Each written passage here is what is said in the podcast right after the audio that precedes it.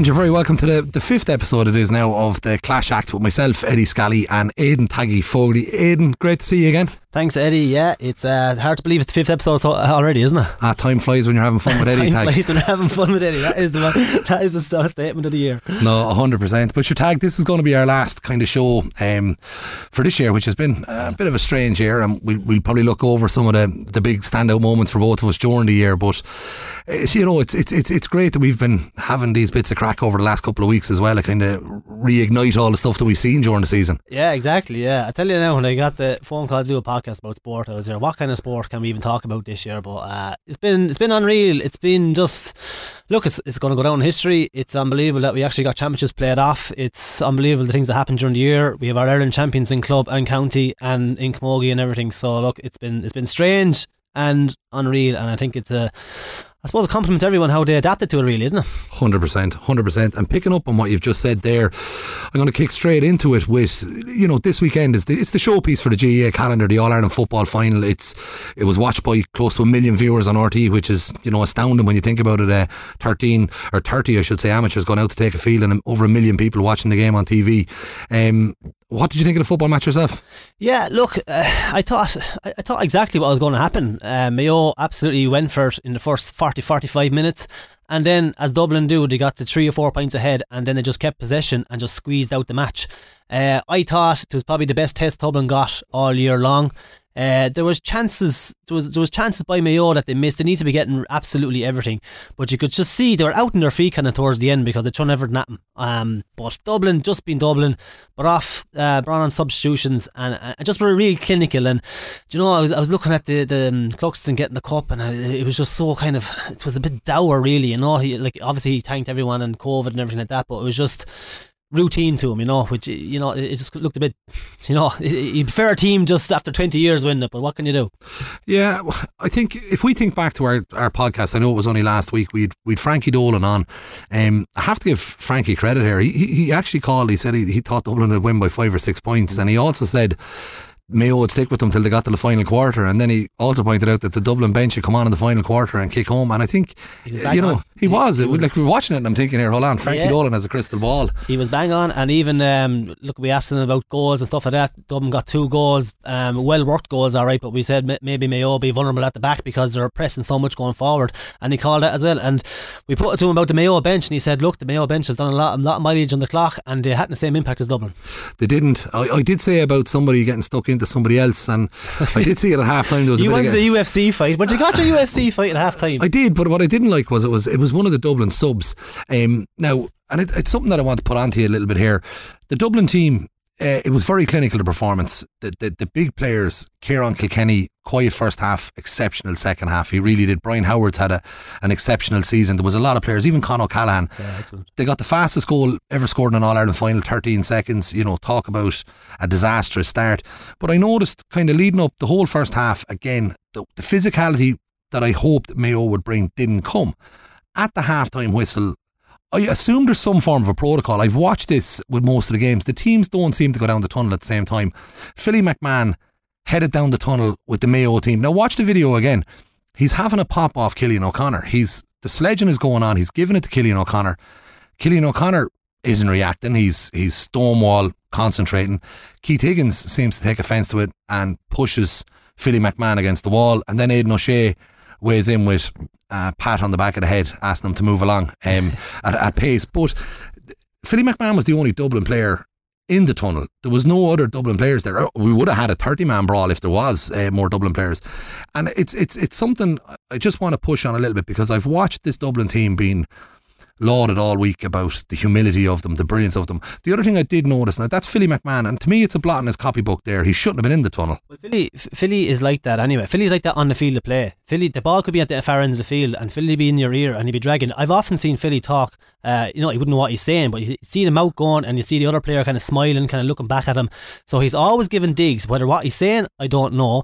But off the field, he's a pure gentleman. He's doing more work in Ballymun. It's ridiculous with kids and everything like that. But on the field of play, he is driven, and he just he, he wants he wants just he wants to win, and he'll do anything to win.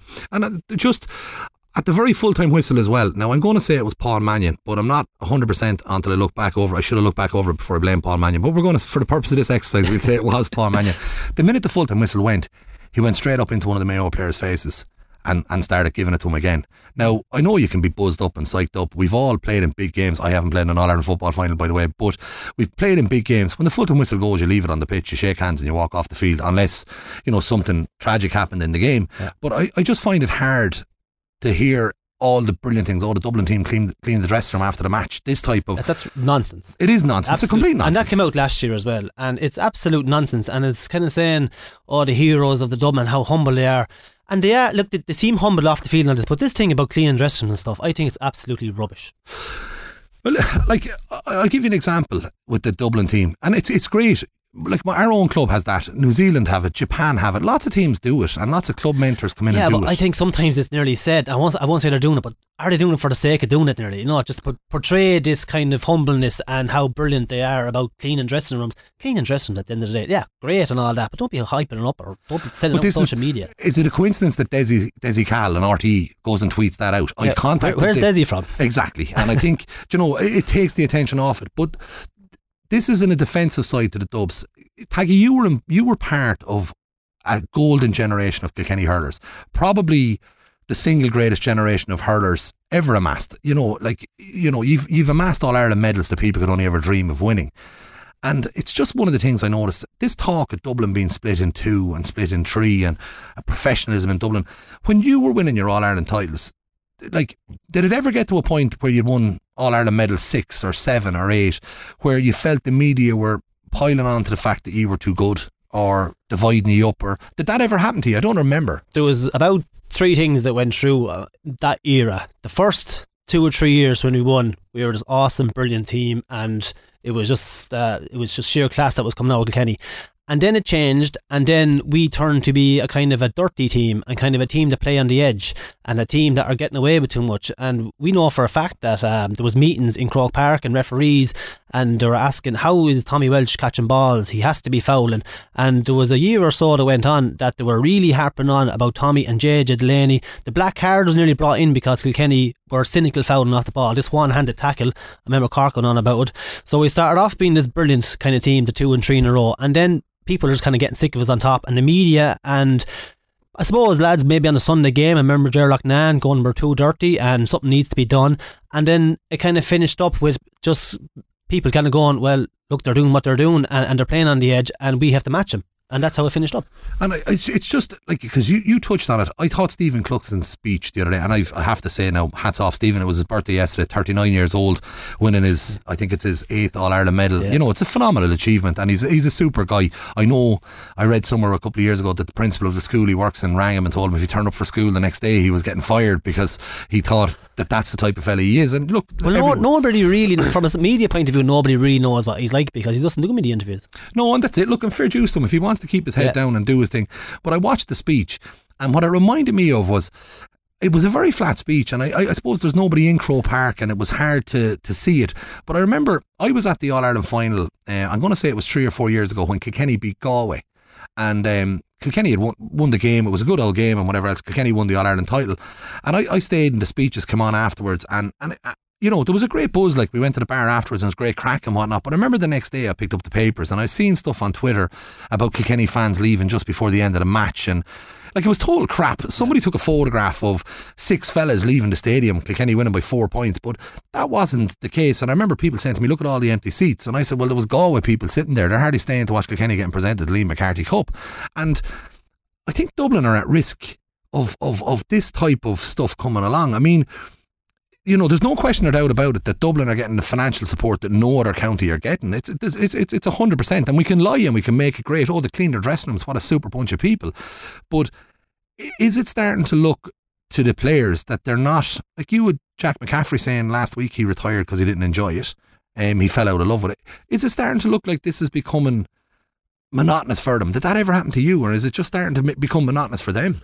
Um, well, I suppose you asked me, did it happen to me? Definitely not. I think, and I kind of mentioned it on the last week's podcast, we kind of turned into a team or a, a panel of players that wanted to win as much when we could because we knew it was going to come to an end. You know, Brian Cody was telling us, lads, this is this is going to come to an end eventually. Kilkenny will move on. We'll all move on. So I think we didn't never discuss it, but I think deep down it was kind of a thing that was in our heads.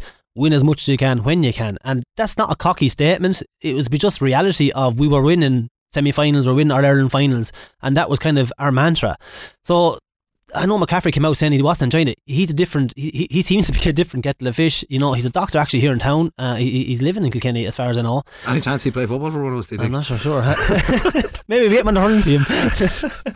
but he, like, he, he's a very kind of his own man. To be fair to him, and yeah, he's travelled the world. I suppose he, he was taking different options. He came back into the team, so his perspective on it was maybe to enjoy his life a bit more, maybe to, to be more career driven. I'm not too sure. From a Kilkenny point of view, any players that were kind of gone from the team are probably dropped by Brian Cody. It probably wasn't their t- decision; it was taken out of their hands. And as far as the the, um, the supporters and stuff, see, jealousy when you're on top is an awful thing, and I think. Other counties were kind of saying, "Oh, Kilkenny, they don't even appreciate it." Of course, we appreciate it. We coming down there on uh, Patrick Street there and absolutely thronged, getting messages every year, year in, year out. And as you said, it was probably the few that were probably leaving the stadium and possibly the, the opposite, the opposition team because didn't want to stay and see Kilkenny lift the cup again. So, like the Dublin, I think Dublin supporters are great. They go to all the football matches now. They are in Croke Park most of the time, so it's only, enough. it's only down the road. But they had a game here in Kilkenny one time, and they came down in their droves, and it's a day out for them, and they love coming out abroad. Yeah, no, it's it's it's it is it is great, and I think you know neither of us will, will keep harping on about it. I think enough people have said about the, the funding going into the Dublin team. I think it's just a case of we just have to take our hats off and say well done to them and congratulations. Oh, absolutely. Like, and you know, listen to the things during the week and things. Like, I think personally that it will come to an end eventually. Like, they have six in a row titles, like Ireland senior football titles. That is crazy. There's I don't know how many, probably four or five, if not six players on the team with eight Ireland medals. So it's a phenomenal achievement. And instead of looking at the negative of maybe having to split Dublin and uh, the the finances they're have to get, you have to look at it and say what a brilliant team they're doing like every year are coming back. Every year there is hungry, and every year there seems to be kind of more life in the team, and that's probably from management making small little changes that you don't even see from year to year. But after four or five years ago, God, he made that change a couple of years ago. So you have to commemorate him. Super achievement and absolutely brilliant. No, hundred percent. Now, with the year that's in it, and and we said this the other day that we'd have a chat and talk back through some of the things. We're going to stick with the football side of it because I'm, I'm going to take the, the first highlight of the year for me. Um, we're taking these highlights in no particular order, but obviously 2020, COVID aside and everything else, it is uh, the centenary of Bloody Sunday, which was, you know, an awful time in, in Irish history. Um, you know, it was the GAA had big plans for commemorating the whole thing and everything else, but it, it obviously happened at a football match. The whole incident on, on Bloody Sunday happened at a football match in Croke Park. But in 1920, the All Ireland semi finalists were Cavan versus Dublin and Tipperary versus Mayo. And I would say if you went into a betting shop last January and said you were going to have a little bet on a repeat of the 2020 All Ireland or the 1920 All Ireland semi-finals in 2020, you they wouldn't have took the bet. They'd have laughed you out of the shop. And for me, I think it's the most remarkable thing that happened in the year. I think it's it's eerie. Uh, You know, you know, whether you believe in God or not, I, I just think it's eerie. It's lovely, but what what a year! What a, what a thing to happen in, in this year that, that we have the All Ireland semi-finalists of, of 1920 repeated in 2020. Yeah, uh, you're spot on, Eddie. And, you know, I'm a little bit superstitious, maybe. I'm not that religious. I have beliefs and all that, but it's hard to believe that the, that the same four were in the All Ireland semi final that was in, in 1920. And I think the All Ireland final was actually Dublin and Tipperary. Was it? 100 Probably years, was, 100 yeah. years ago. Yeah, and Tipperary who actually won it, I think. But it, it, it's phenomenal. And the year that is in it, and it was just so strange. I know it was COVID and all that. Would they have got through if COVID wasn't here? Like, there's so many kind of uh, things outside the circle that contributed to the two teams being in, being in there. Like, if, if Kerry got a back door, would they have been Munster final champions? It's just hard to know. So, like, you talk about COVID, and even at the start of COVID, there was these films coming out and these kind of speculation that this was predicted 20 years ago and this would happen. You know, there's politicians in America saying it's not going to be a war, it's going to be a pandemic that's going to do the world. So it, it, it's strange. And if you watch the actual film, there was a program Bloody Sunday on, and uh, it was just it was heartwarming really because it was it was about tradition, it was about the culture, it was about what happened on Bloody Sunday, and next thing you have the same parent uh, playing playing that day, and it was it was a bit crazy. It was cool, and then like it's 1920 wasn't the 2020 version was, but like Tipperary came out at the start of the year and said they were going to have a commemorative jersey for the mark Bloody Sunday. But actually, on the weekend of Bloody Sunday, on the actual weekend, now you have to remember the All Ireland Championship should have been played in June, July, August, September. So literally to the day of 1920, May or Tipperary played a Munster final against Cork. The where the jerseys that were worn by the Tipperary team of 1920, which was a green and white jersey, uh, wasn't blue and gold. I actually remember saying to my wife, "That's a nice jersey." I'd nearly buy it, but then it said Tipperary right across the front of it, and I said I'd have nowhere that I could wear it. Um, but they, they, wore that jersey and they had the the Cusack on the side of the jersey. I think it was Michael Hogan or was it Michael Hogan or it was Cusack? Hogan because he's Hogan. tip man. Yeah. that him his face was on the side of their jersey etched into it, and I just think it's it's worth pointing out.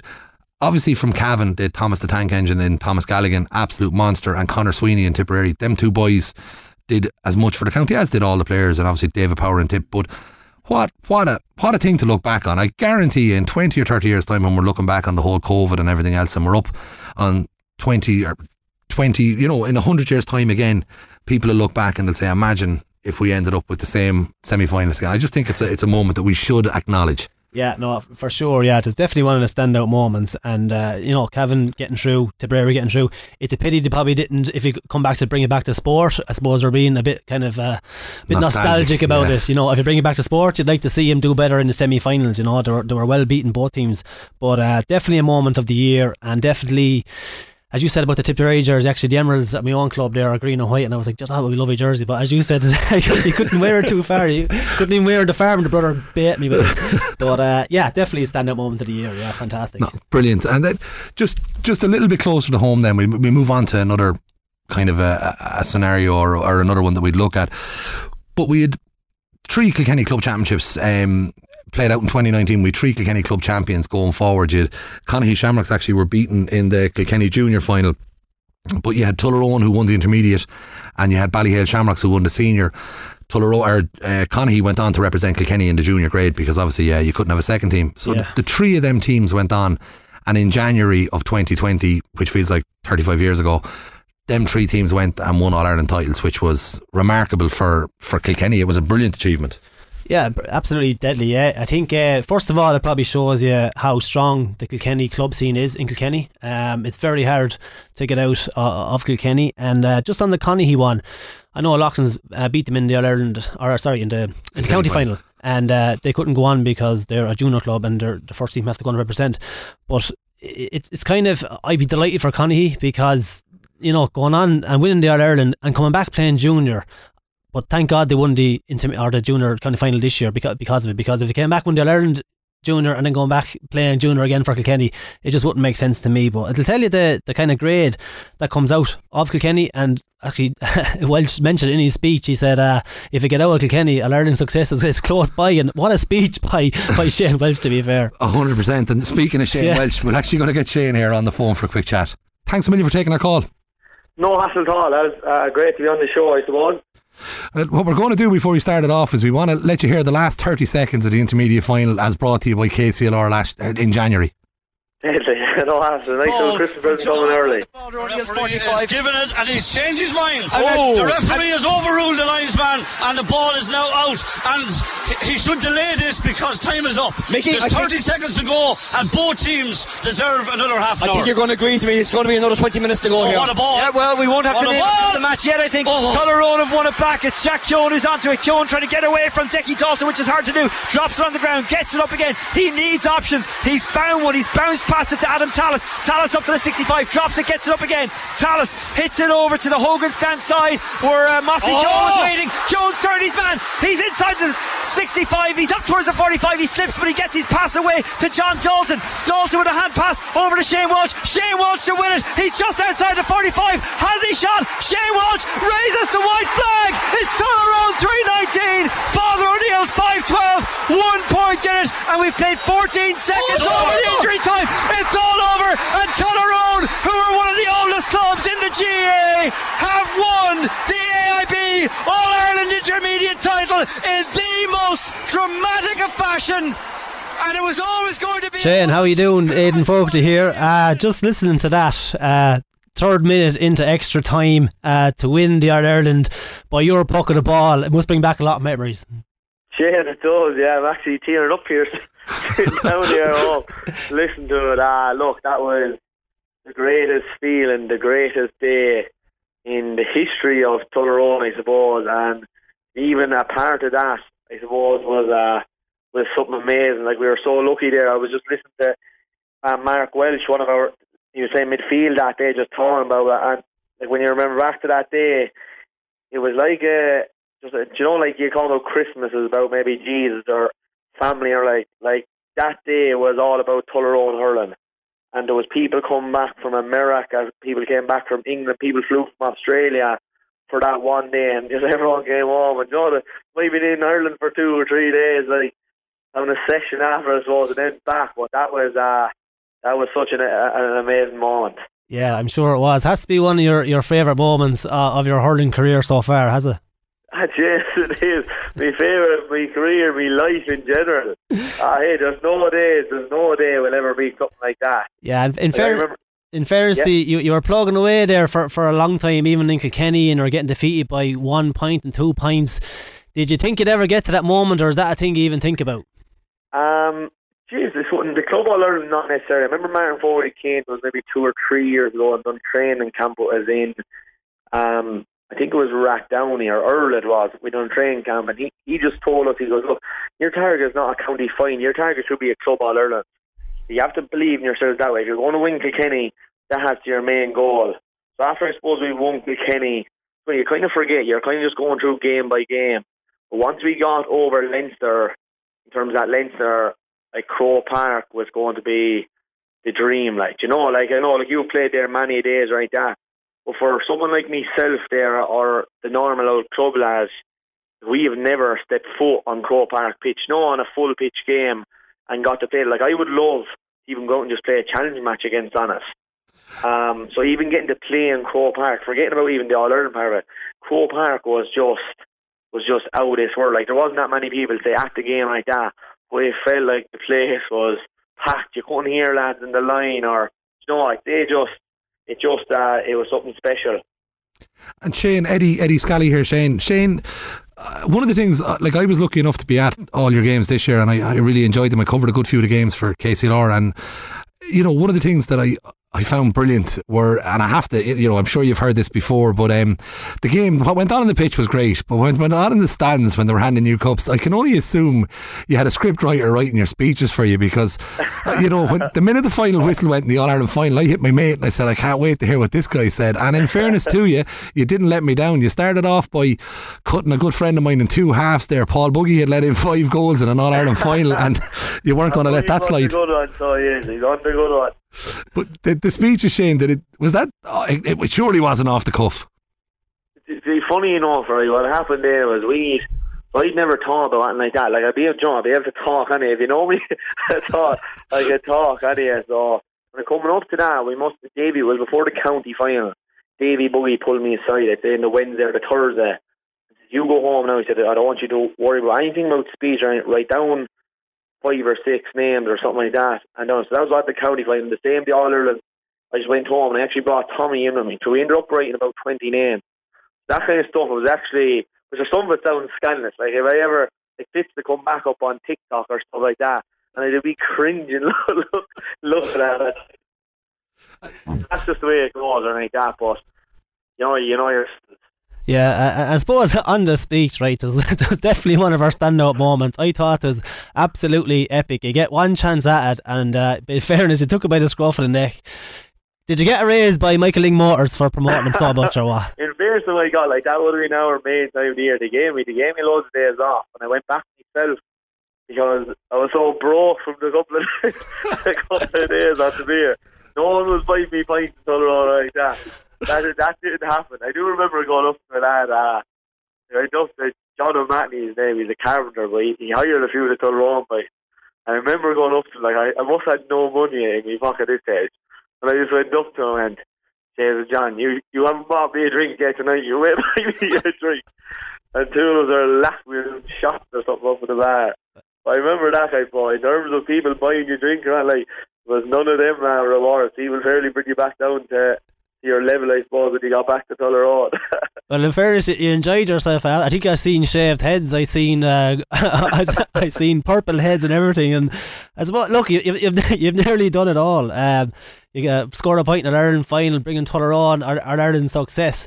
Uh, what's the story with TikTok, Shane? Are you going to be a TikTok sensation? Or are you going? To, are you going into the TikTok house? You're you're you're, you're gaining um, some support on that. I see a bit of that. No, no, I stay away from all that. So I do the odd clips like that, but I'm trying to get away from that kind of side of things. I suppose now. Um, try focus, maybe go back in and try to get a bit of form back on. And hurling now will be the the next kind of aim and try to get myself going out. When we go try win a senior with Tullaroan. So that's my aim now. Go win a senior championship with Tullaroan and be up there with the likes of me father and Liam Joe and all. And then we can call ourselves the greats of Tullaroan and no one will be able to tell us otherwise. I, I have no doubt. Shane, before we let you go, uh, there, there, there, was one thing myself and Taggy were talking about uh, last week was your sister Grace's performance in the All Ireland final in the Camogie. She she she gave an exhibition in Croke Park. To be fair to her, but it was one of the points that I'd said to Tag because it it does feel like it was three year ago that he won the intermediate, but. I'd said it to Taggy, like there's the four boys were involved in the Tullaroan team, and then Grace, your sister, obviously was involved in the Kilkenny. Is there is there any other Walsh at home? Is it the five in the family, and have all of you won all Ireland medals in 2020? Yes, all of us have. Yeah, yeah. Answer we were so lucky it was brilliant for Grace. She probably suffered the worst of the law was in terms you only be losing all Ireland and different things like that. She was after being a part of Kilkenny won that Camogie Ireland back in 2016. And you know yourself, and Tag, you know if you don't play in an All Ireland final and still win it, it doesn't really feel the same. Now maybe maybe you don't know, maybe you don't. I'm not, I'm not fully sure. But I played like I would have been part of a Kieran team that won an All Ireland where I was a sub and never came on. It's not really the same. So even that time, I remember after she won the All Ireland, as much as you're happy for the team on a personal level, you're sad. So for her to win that All Ireland and then for the performance she gave uh, was just unbelievable. I was delighted for her. Like she I've never seen someone so happy or mean something to someone in my whole entire life. Like it was really, it was nice. It was nice for the parents. Like, like even I seen a video there. Like if you watch the interview after the RTE, Grace speaks about her brother Martin crying. She's like, oh, Martin's probably crying at home there now, but Martin's wife was actually videoing him at the time, watching the interview, and here he was crying in Bernock, watching her talking. Like, so it's just so, it does, it was very special for when it's um, for her family, I suppose, just because she had suffered like she won as a sub, but then she played three years and lost them. So for her to go in and then the, the performance she gave was excellent. Yeah, uh, Shane. Look, you, you, talk about emotion there, and you talk about you know, you know, ringing him and, and he crying and all that. And in Ireland final days, I think it's something different. It's it kind of brings you said a parish together. I know brother Damien Brennan was involved at G the year before, and unfortunately he passed away. Would you have yeah. used his influence? Would you have talked about him during the year? Was was he an influence on our Ireland final day? You know, would he have given it that motivation?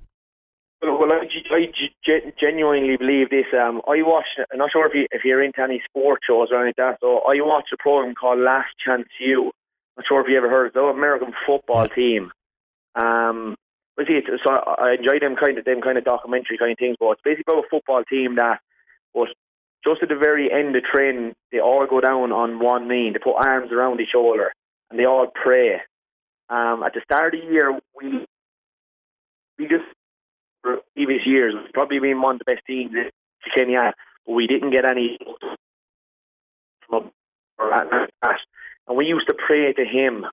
Um, every after every single train, we got down on one knee and we prayed on Hail Mary and Our Father for a name I genuinely believe the whole way up to um, maybe the Thomastown game and even that small thing like a sideline the opposite way turned in that last season sideline being turned. Um, like I believe that was brother Damien Turner because it was all the way and it was supposed to end the way it ended. So I believe he looked down and gave us that bit of luck. Um, and we did. We spoke about him throughout the year. Look, he is. You know him, Peg yourself. He is a phenomenal man. And um, I would say we maybe even we're probably feeling the effects. I would definitely feel him um, in my own kind of performance thing. I used to like going him. He tell you straight up, he'd, he'd get you back your confidence high. someone like him was uh, the, the missing jigsaw that uh, I, I felt that we really we needed it, and he was he was in our hour of need. He was there for us. No, hundred percent, Shane. And from from myself and Taggy, first and foremost, thanks a million for taking our call today. And I would just like to say, you know, we're very very proud of what you've achieved in Tullaroan and what your sister has achieved on the field of play. And I'm sure your parents must be absolutely thrilled to have have five kids with All Ireland medals and, and, and complete and utter, you know, people that anybody in your parish can look up to. All five of you. So thanks a million, Shane, and, and a happy Christmas to the whole lot of you there. Thanks, Eddie. Th- thanks, Taggy. Thanks, thanks Same to you, boys. Happy Christmas. That was, of course, Shane Walsh joining us there. Tag, he's a character in a bit. Yeah, um, I think the GAA needs, needs more lads like Shane. Uh, he's uh, and he's a pure gentleman, and he's he's just great crack, but takes his hurling very very serious. You know, he he he lo- as all the Walshes do, and all people in Tullaroan and, and in Kilkenny.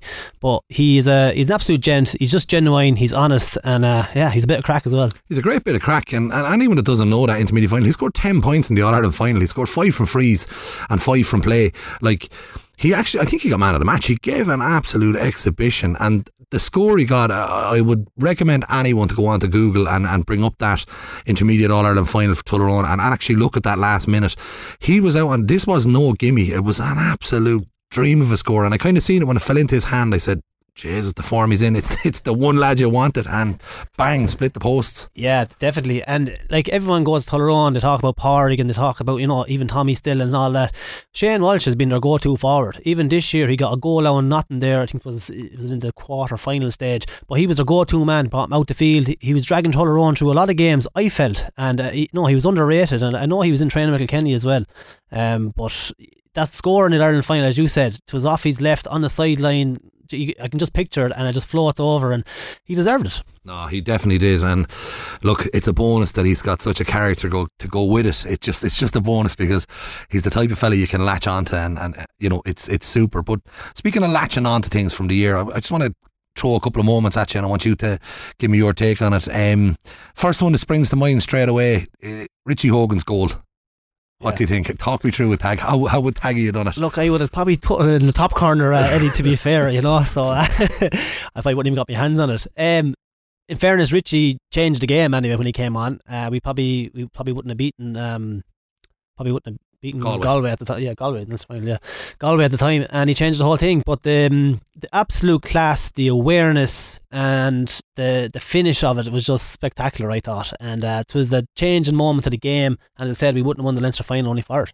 Was there? There was no other goal in the championship that you could compare. Like there was, you know, if there was. If there was the goal of the year, and we're not being biased on this, like if it was, if there was a vote for the goal of the year, that was it. That was it, yeah. And I suppose goals in the championship this year has been low anyway. Maybe that's because the way Limerick play and things. But uh, no other standout goal, to be fair. No other standout score, really. Um, maybe Tony Kennelly, maybe once or twice. But uh, Richie's goal, and it was just the way he just tapped it in. It was like as if he was down below in Danesfort, poking around with his friends, and he just flicked it over the line. And he didn't even try too hard to even get it over the line. He just kind of flicked it, knew the momentum to give it. And I suppose people don't realise in a massive game like that, I know there was no crowd there and all that, but in a massive game like that, there's emotion, there's adrenaline, there's things you do that you don't normally do. But he was just cool, he was calm, he was collective, and I suppose that'll get shown experience. And to come off the bench and do that as well shows the confidence because usually when you're not starting, maybe your confidence might be down low a bit and you might take an old pint instead of going for a goal. He went for it. Yeah, no, it was it was a thing of beauty and just just just on the whole 2020 thing as well. A couple of your own ex teammates they had remarkable years. Um, it's it's very easy to forget what went on in, in January because it's been such a crap year. But your own fellow teammate, I know there's not enough superlatives to describe him as a person and a player, but Henry Shefflin, you know, he, he went and won back to back All Ireland titles with his club Ballyhale Shamrocks. Um, what would you make of that? Yeah, no, for sure. Uh, these lads are doing things behind the scenes that uh, are kind of phenomenal. Um, Henry goes into his first two years in training, and wins two All Irelands with his club Ballyhale albeit Ballyhale are a great team, but he still had to do it. And to do it two years in a row, back to back, that's a serious, serious achievement. And you know, it, is easy to forget. We're at the end of the year. It's easy just to go back over the last couple of months. But this happened back in January, February, March, back in the early, early days. And he's gone from Ballyhale now. I am pretty sure he's going to Thomastown. Um, but it was, it was it was serious. And Henry, he's a shrewd, shrewd character. And I probably say he might be going for bigger things, but you know, he, Ballyhale, Thomastown only down the road. He's keeping it local. He's a massive family. He, I think he's got five kids, you know, so he's not taking on too much. Um, but a serious achievement. And as we reflect on Henry, you have to mention uh, David Herity. Um, he's probably below the, the ranks altogether. He's doing uh, great work with Dublin Camogie team. He did great work with Cuala. You know, he, he was one of the, the main men up there apparently uh, behind the scenes. And obviously, the Chris Cup of Kildare. Yeah, that was like it's a remarkable achievement, and and Kildare just on the Henry thing as well. Like Henry has gone two years without losing a knockout championship match. He's putting that all on the line this year with Thomastown if he goes there. But I won't wish uh, any bad luck on him. I'd obviously love to see Thomastown win that intermediate title, but or Gowran. Um, but hopefully, hopefully one of them will do it. And then David Herity, like what he's done at Kildare, I, I was stunned. Kildare are very lucky to have David Herity again in 2021. Um, I, I, I was stunned that he stuck there for another year because. Yeah, I, I mean, did you think he was going to go somewhere else? Someone else would kind of pick him up, or it would like without being disrespectful to Kildare, and I and I and I wouldn't be disrespectful to Kildare. It's just I, I'd like to think when you're on the ladder that if you're moving upwards that you keep going upwards, unless it's the affiliation to your own club or your own county. But you know, Carlow are now without a, a senior hurling manager, and I, I, I genuinely felt that David Herity would be absolutely no, he might still be. I don't know is he committed to Kildare yet, but he'd be it'd be brilliant to have him there as um, the Carlow manager. And I know Laois have now reappointed Cheddar Plunkett in there, and obviously Cheddar is a Laois man and he's very good as well. But you know, I would have thought David Herity could have stepped into that role either. But you know, I'm not pushing him out with Kildare. He obviously enjoys his hurling there too. Yeah, no, he doesn't enjoy his hurling there. Yeah, um, I, I think he's only there one year with Kildare, so I think you know winning winning the uh, Ireland and then moving on straight away would possibly be be a bit unfair even to the team. Um, you know, just I think just give it another year, give it another year or two. Um, he will go up through the ranks. He's very passionate about hurling. He's a very good trainer. You know, I did a few uh, gigs with him there. He, he, he's a very good trainer. Um, he's motivated, and if you know David off the field, like you nearly think he's a bit of a waster. You know, he, he comes across. He's, he's like Shane Walsh, I suppose. He, he's good crack. You know, you think he, you think there's nearly no substance to him. You know that kind of way. But by God, he's a different man uh, when when he's uh, training teams, and he's very very driven. You know, and he was in Dublin, and he's back home now teaching in uh, Thomastown. I think it is actually. Yeah. Yeah, no, it's it's it's it's super for David, and in fairness to him, he like he cut his teeth in management with the Dublin Camogie team, and he done very very well with them. He's moved on up through into Kildare, and look, we don't know where his career is going to take him, but you know he's had success everywhere and kind of speaking of Camogie, another former teammate of yours, Brian Dowling, had his first year as the chief. You know, he was there last year as a selector, but he came in as the chief this year. And, you know, talk about that for a baptism of fire and, and a year to, to remember. Yeah, it was uh, it, it was unreal. Yeah, I, think, I suppose he was coming in nearly under pressure. You know, um, especially when he made it to the All Ireland final because losing four Irelands, you know, that that would have been the headline. You know, Kilkenny don't get over the line again. Now he was involved last year, but more kind of in a selector role as far as I'm aware. Um, you know, he's he was manager this year, so I feel as a manager, you have to make your own imprint. You have to bring your own kind of style to it. And I think he done that. I think he brought in youth, um, mixed with a bit of experience. Some of that was forced because some of the girls didn't go back to later on. But he, he, he they bought into him. You could see how passionate he was after the game, his celebrations, and um, did a did a really really great job. Yeah, and I think just just when you're on that one, I think what we're going to do, I'm going to get Claire Phelan on the phone to have a chat with us as well. Claire was full back for Kilkenny all year, and you know, by, by, by anyone I've spoken to and any the games that I got to see myself from Kilkenny and then anyone I spoke to on the games I wasn't there, she was probably one of the standout players for them for the year. Yeah, absolutely. Claire's been solid uh, for, for a couple of years in there and probably an underrated hurler, which I love them hurlers because I was underrated probably. I just say it out there. Um, so I, I love them kind of that come in under under the cosh, um, not made a whole lot about it, but just do their job. And Claire's been doing it all year. No, it's it's phenomenal. Poor Taggy Fogarty, the underrated yeah. nine time All Ireland winner, Taggy Fogarty. Look, we'll take Claire on the phone there now. Claire, myself and Tag, we were chatting earlier. We were just chatting to Shane Walsh actually a couple of minutes ago, and we were just on about different moments in the year and different highlights throughout the year. And you know, one of the standout highlights of the year for us this year was obviously your your your miraculous um, win in the in the All Ireland final. It was it was it was a long time coming. You've had a tough couple of years, but it must be absolutely fantastic to get that monkey off your back and get that All Ireland medal back in your pocket again. Yeah, look, sure. I suppose it was a long few years there. We're we're knocking at the door for a while, but with everything going on at the moment, it was special. But for us, it made it extra special. Just being so close, I suppose, yeah, for the last few years and finally make that breakthrough, I suppose, was a big thing. But it's one we'll, we'll definitely remember for a long, long time to come. Yeah, Claire, we talk about monkeys uh, off the back and all that. Was it a thing that was hanging over you, or did you even talk about it? You know, I know there was there was younger, there was youth there as well, but the older girls were there for a while. Maybe was it a thing you discussed? Was it a thing you used as motivation, or did you just say every game is different and every Ireland is different? Yeah, well, in fairness to Brian, I think he kind of left it open to ourselves. It, it was discussed at the start of the year. We had a meeting, and look, there was a lot trashed about, I suppose, at that. But for some of us, it might have been a motivating factor. Some of us have been there a long time, but definitely the freshness of the younger girls coming in who hadn't been through it all, I suppose, and just had one thing on their mind, and that was to get to Croke Park and win themselves an All Ireland medal. Probably, probably made it that bit easier for us. But for for some, I suppose it was a motivating factor, and it was spoken about because I don't think you can really just ignore it. No matter what you do, you need to speak about it at some point. So it was a bit of both, I suppose. But the younger girls definitely brought that freshness as well. I think.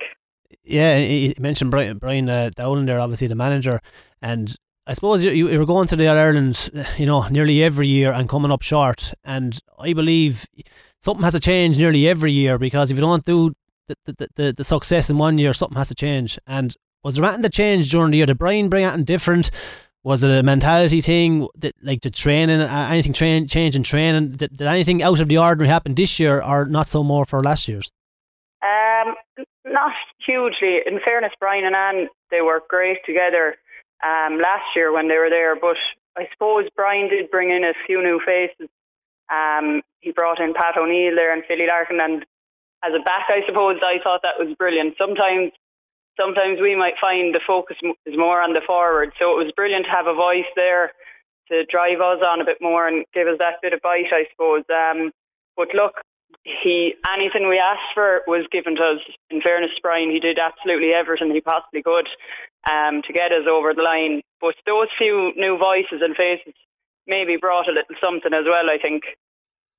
No, fair enough, and it's it's it's a fair point that you make, Claire. Myself and Taggy, as both corner forwards at different standards, we believe that all focus and training should be on the forwards, but uh, we will take it's a forwards game. This is it. We'll, we'll take you as a full back that you're going to have a bit of a problem with that, but uh, Adam, I'm, I'm only joking. But but but for, for you yourself, Claire, um, earlier earlier this month we, we brought Kate Kelly on to have a chat with myself and Taggy and you know, both of us would see Kate as, and I'm sure you'd agree with me when I say it, as one of the greatest yeah. camogie players of all time. Um, you know, she'd be she'd be up there with the Downeys and whatnot. But when we spoke to, to Kate about the Kilkenny camogie team, the player that she earmarked to us as the one to watch, the one that she felt was underrated, and the one that she felt was having the year of her life was Claire Phelan. Um, she she just thought that it was, you know, she felt that over the last number of years you've been playing extremely well. But she said this year she just she thought that you brought your game to another level. Um, I suppose I have two sides to the question. Number one is did you change anything yourself personally in your own training and your own makeup? And secondly, in the matches themselves, was was was it the coaching of Pat O'Neill or Philly Larkin that kind of I don't know did it change how you played yourself on the field a little bit? Yeah, well, your first one there, I don't know now if I'd agree fully with Kate anyway, but look, I'll take it. Um, but um, I think for myself, the, the actual break did me a huge amount of good um, over, I suppose, the lockdown and that, and just getting back to the club for a while.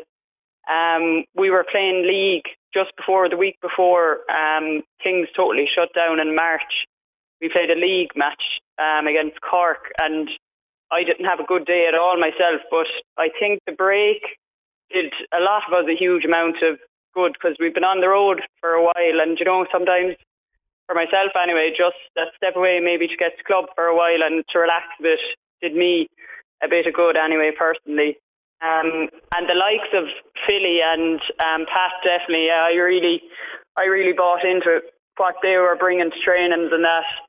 Um, just in terms of, I think Pat O'Neill definitely he, he put a bit of bite into us. He, he was making sure none of us were given one inch to any of the forwards. And look, that benefited both, I think, the backs and the forwards because they were getting as tough as they were going to get in any match. So both, both of those things probably would have had a big influence for myself. And I'd say a lot of the girls might have been in the same boat. But look, it was the whole collective thing, I think, this year. Everyone just bought into whatever Brian was saying and the lads were saying, and it worked out for us in the end, I suppose. Yeah, um, Claire, it's definitely something I noticed um, in the back's performance in uh, on the day was that you were just so kind of tigerish. Um, you were kind of playing on the edge, and you know that is the way Pat O'Neill and that is the way Philly Larkin used to play. You know, Philly you marked Philly before. He, he was dangerous at times, and you often talk about you often talk about forwards coaches, but you never really hear anything about backs coaches. And the way the game has changed for men and for women, like backs coaches is, obviously just as important. And I felt he won that game in the first 15 minutes of the first half by really shoveling into Galway and saying that we're not going to back down here today. Yeah, and I suppose they kind of encourage us to back ourselves a bit. You know, there was a lot of times it was kind of just win your own battle and trust that you're good enough, I suppose, to win that battle. And I think against Cork and Galway, that worked out for us. Everyone, whoever they were on, they won that battle, and collectively it kind of came together then after that. But like you said, um, Philly and Pat, they're they're two of the best that have played in in those positions. So they're always going to bring something good to our games, and that did. I think you could definitely see it a change anyway, maybe from the last few few years, but um, definitely it stood to us having them in there with us for the year. And Claire, will you allow yourself to winter well now and enjoy enjoy your Christmas and kick back the feet and relax? Or, you know, the announcement was made for the hurling anyway that the leagues are going to start in February. So I assume the camogie is going to be starting back up in February or March. You know, what's what's your own? I'm, I'm sure you're hungry now to go and and win another All Ireland. You don't want to just stop at this one. You want to go and win it back. So, what, what's the next four or five weeks going to be like for Claire? Yeah, uh, well, I think you have to enjoy some of it as well. I'll, I'll take a break for a few weeks anyway and enjoy the Christmas at home with the family and that. But um, I suppose we'll just wait here. I'm I'm not actually sure exactly what way the camogie is going to be, if it's going to change as well. But um, it'll be starting, I suppose, back up in late January, February. But um, I always think a break is important anyway. So I, I'll be taking a few weeks definitely to chill out and maybe watch the match back and start with a bit of confidence again then next year. No, and it'd be it'd be the right way to go. The only thing, the thing I leave it with you on, and it's just kind of a question of it. I, am sure you enjoyed yourselves in the Red Cow, um, the night the night of the, the final. It's it's a bittersweet thing that we, we didn't get to experience ye girls on the rampage for two or three days after your, your, your success. Is is is that postponed now, or do you think do you think will will there be a party in a couple of months if all this COVID passes on? Will there be an opportunity to bring the cup back and have a proper party? Claire, you're hardly going to let that slip away. oh God, no. Well, I hope so. Uh, all of us hope so anyway. But look, it, it was very different, and a lot of us were saying, I suppose, pity the one year we we won it. None of our families could be there, but it was kind of special in a way as well we got to, you know, it was just the team and just players. And like you said, in the Red Cow, we got to kind of chat ourselves, whereas usually you're meeting family and different people that are there. So it was nice in that way too. But definitely, without a doubt, we'll be looking forward to sometime in the future when we can celebrated properly, I suppose. And myself and Taggy will look forward to that day. With, with Eddie's trying to sniff out of a party here somewhere, so with, with Camogie girls. No, no, if there's a party Taggy, we can go. Like, there's no party without Taggy. but well, look at Claire. Listen, for myself and Taggy and all at KCLR and the Clash Act, just you know, congratulations again to you and, and the team and your management team. And Thanks, look, we brilliant. hope you have a brilliant Christmas. Okay. Thanks very much. Thanks, Thanks, Claire. Congratulations. That was, of All course. See you, Claire. That's, of course. Thank you. Bye bye. Uh, that's Claire Phelan super girl. Yeah, super. Yeah, I like the way she said we- we all need a break, and I think that break she's going to just relax and enjoy herself, uh, and rightly so. And uh, yeah, has been a super year. As I said, backs don't get plaudits a lot of the time, but she deserves them. No, definitely. But they're that that whole group anyway. You know, I've said it to you so many times, but they're just they're just brilliant role models. You know, to, to, to keep doing what they're doing.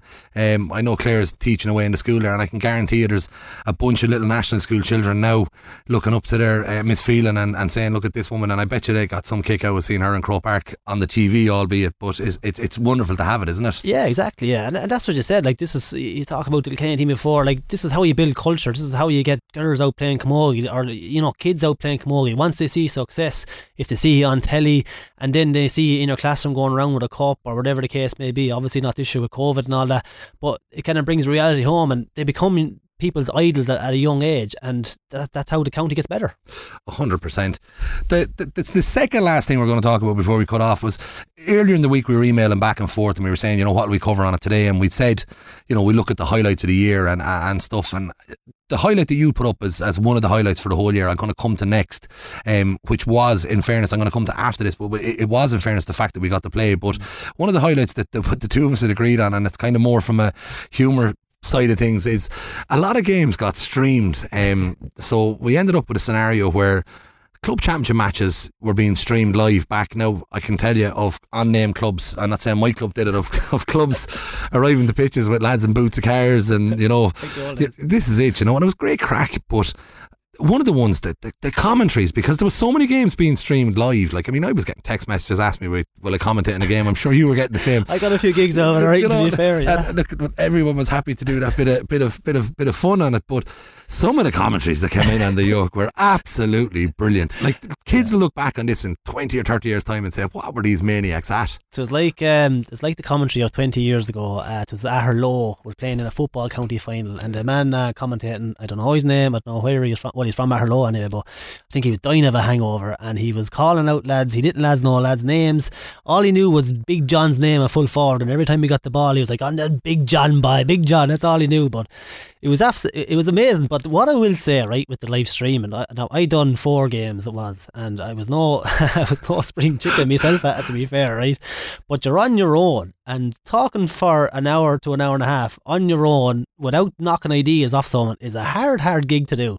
It, it definitely is. Uh, like if you go down the route of that man that commentated on the Aherlow versus Óg and Nenagh, uh, that's the, the, the, junior B football final. I think it was in North Tipperary or something like that. But you a few Jamesons into him and away he went and he the bear was another one and I remember him saying don't bear. shoot at you know this type so, of stuff. So what the hell is his name? I think but, but like we, we played we played Graiguenamanagh in one of the games and they got one of the lads from our club um, and one of the lads from Greg to share the commentary. Mm. and um, I just remember one of them putting up with Greg got a point. It was late in the game and we were well clear but they got a point and our commentator, we'll say the blacks and whites commentator, uh, Bruno Clare, he said to your man, Jesus, there could be a comeback coming here. Now, I think we're winning by 11 points, it's about a minute to go.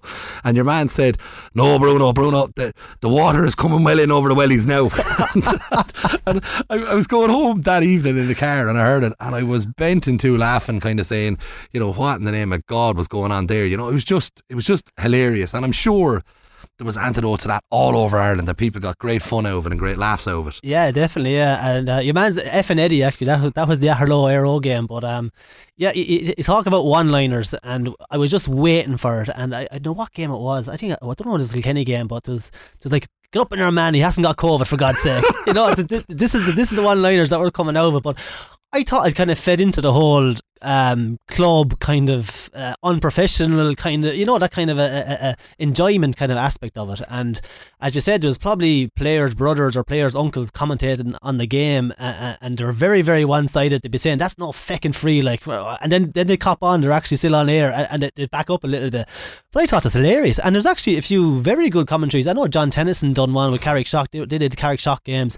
He was actually very good and that's a compliment to John there if he's listening but you know, I, I thought it was brilliant, and I just kind of fed in. Right, we're having a bit of crack here. Yeah, we all take the club scene serious, but we can have a bit of crack along the way. It brought the romance back. It yeah. did, you know, and and it gave, for me anyway, it gave the club championships the profile it deserved because.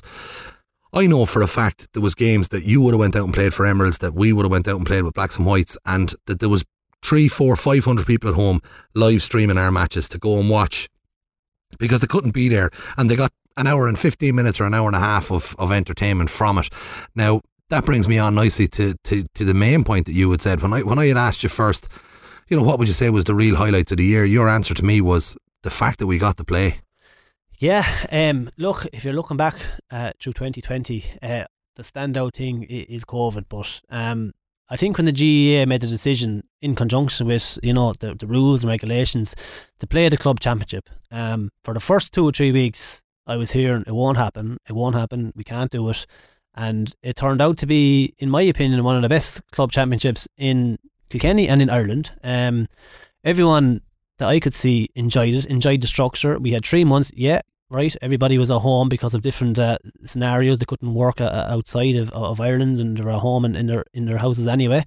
Um, but the whole three months together thing, and it was all club focused. And even we talked about live commentary, that bought into it as well. Because if you know a game is going to be streamed, you know there's going to be a couple of extra hundred people going to be watching it. And I think the streaming thing is actually going to, like phones and technology, it's so easy to record a bit of live commentary now.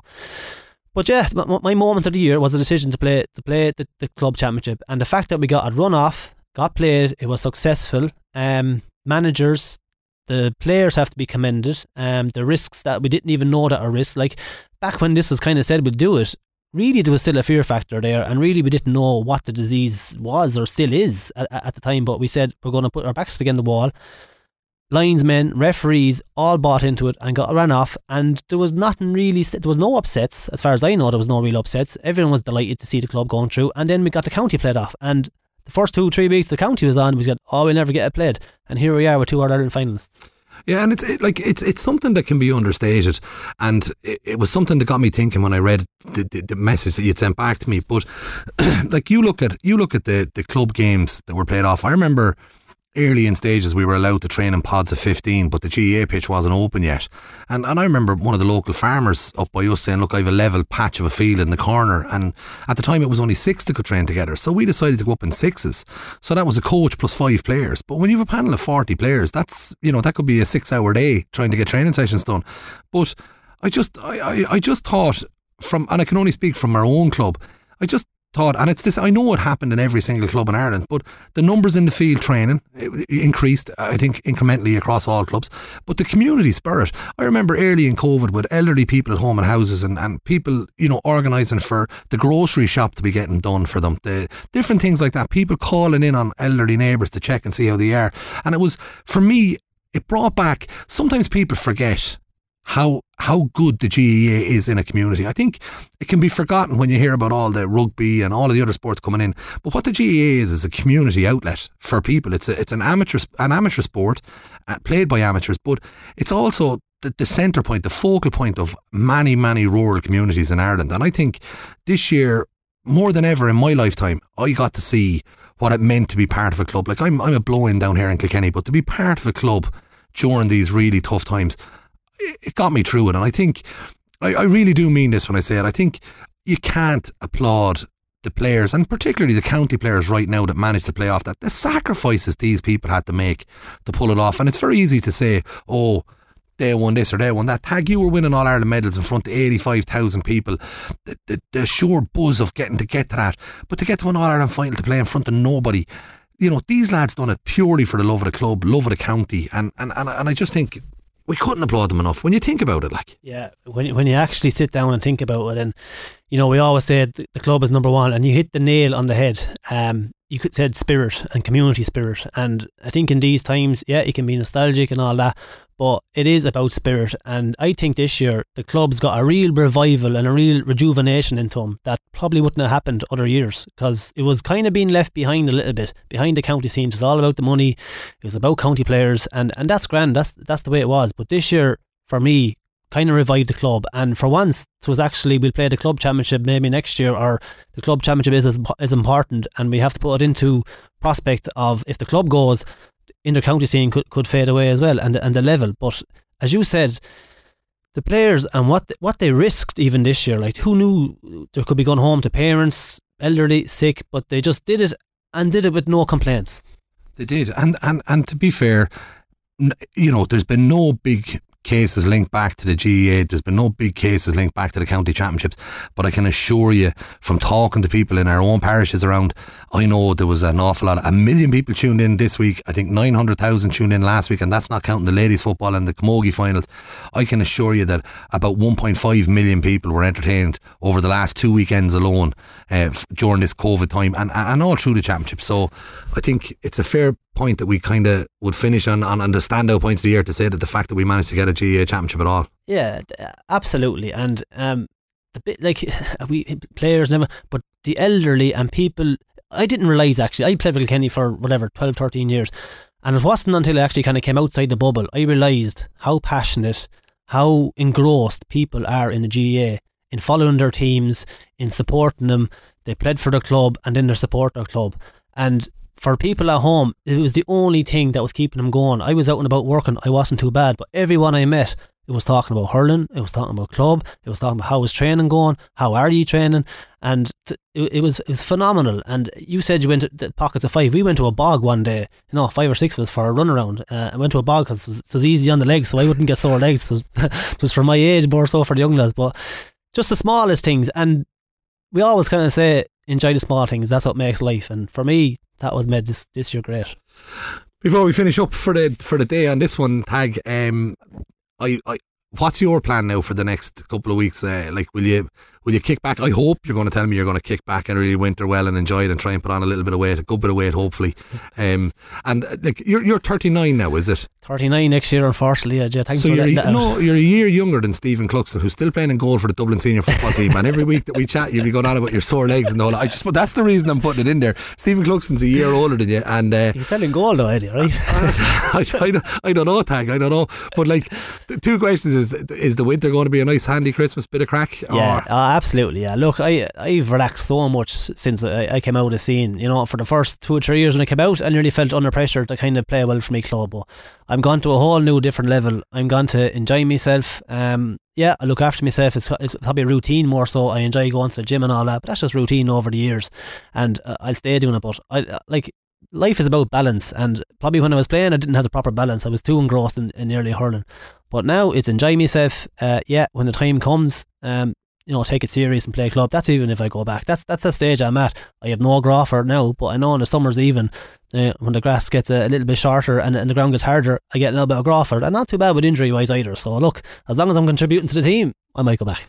Well, I can, I can what's tell your, you. What's your plans, Eddie? Uh, my plan is to enjoy, like I've done every Christmas for the last 10 years. I, will enjoy it. I'm a lot older than you now, Tag, so I'm, I'm, a lot more relaxed, so I will enjoy it. I know, it. but still, look, you have to kind of, I like to kind of, I won't say set goals, ratting, but I like to kind of say, right, I'm going to have something kind of maybe to look forward to next year, like, or something to kind of focus on. Well, the one thing that I'd be worried about is if, like, this talk of Taggy retiring and not going back would ruin the Clash Act going forward. But I need to see is a junior championship quarter final between the Emeralds and the Blacks and Whites. That's what we need to see. We do, and we'd have a podcast the I'd day say before. Have, I'd say we'd have one million anyway looking at on streaming with uh, F and Eddie maybe. I don't know. I, I, I, do know one thing is that the, the day before the, the podcast before it'll be great crack. The podcast after it'll be one of us. I going to say, I might mean for the podcast after.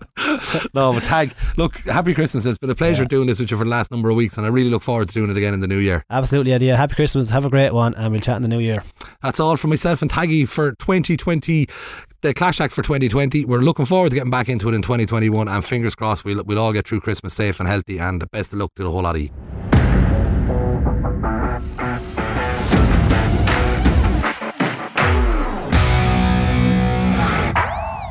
You've been listening to the Clash Act podcast with scoreline.ie. If you like what you hear, subscribe for more today. Spotify, Apple Podcasts, Google Podcasts, or see the website at scoreline.ie. You can get a behind the scenes look at what happens during the podcast if you follow Scoreline Sport on Twitter and Instagram.